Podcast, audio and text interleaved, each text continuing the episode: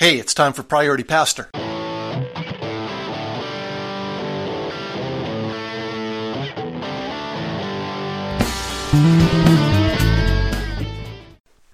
Good day, this is Darren Ride. Welcome back to Priority Pastor. This past weekend, March 15th, 2020, an unprecedented number of churches did their services online. And I expect there will be more last week. This is all due, of course, to COVID 19, the coronavirus as in a lot of places, people cannot gather in large groups. And it's been really good that we have the infrastructure that allows churches to continue to teach and offer a worship opportunity of sorts to people while uh, these meetings can't happen.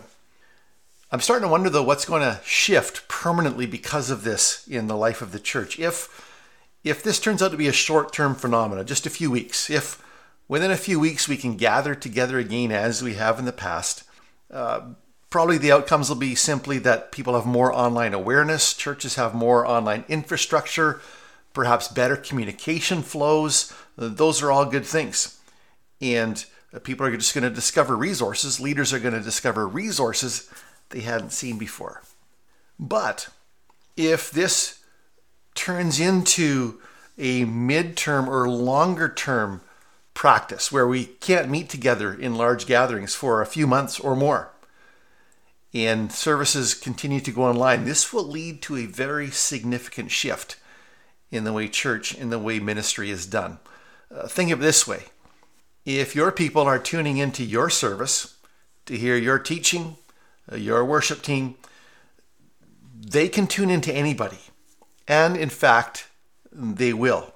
If they're sitting at home or in a small group somewhere viewing something online, they will start to scout and you will be effectively competing. I know you don't like the word, I don't like the word, competing with the best.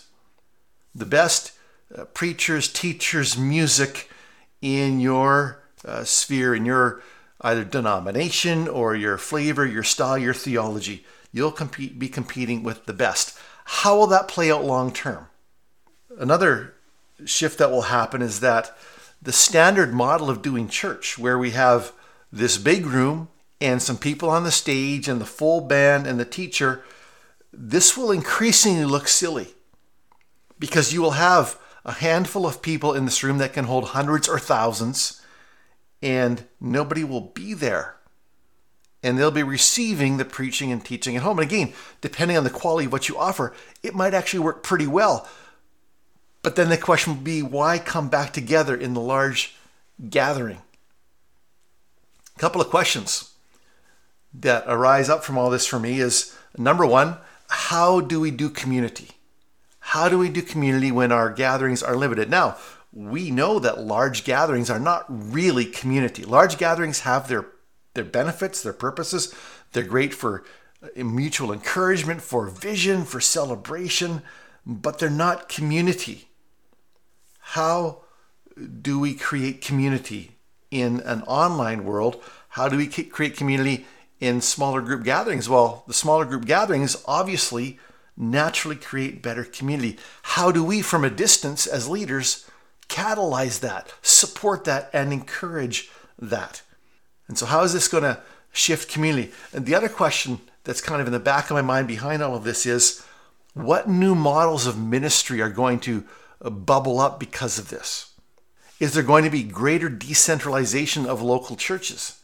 Is there going to be a greater uh, unifying around certain teachers and certain uh, certain worship groups because of this? Is there going to be a, a, genericiz- a genericization, if that's a word, of evangelical Christianity or different flavors of Christianity?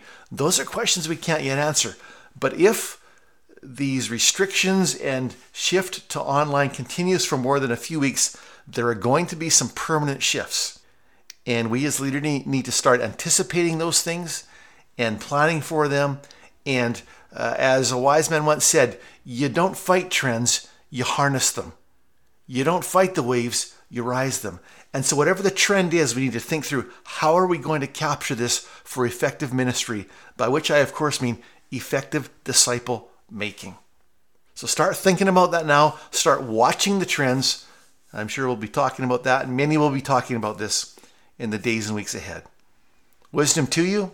uh, whatever stage of life and ministry you're at, whenever you're listening to this, if you're listening to this in the heat of the battle, God bless. Great wisdom to you. Press on.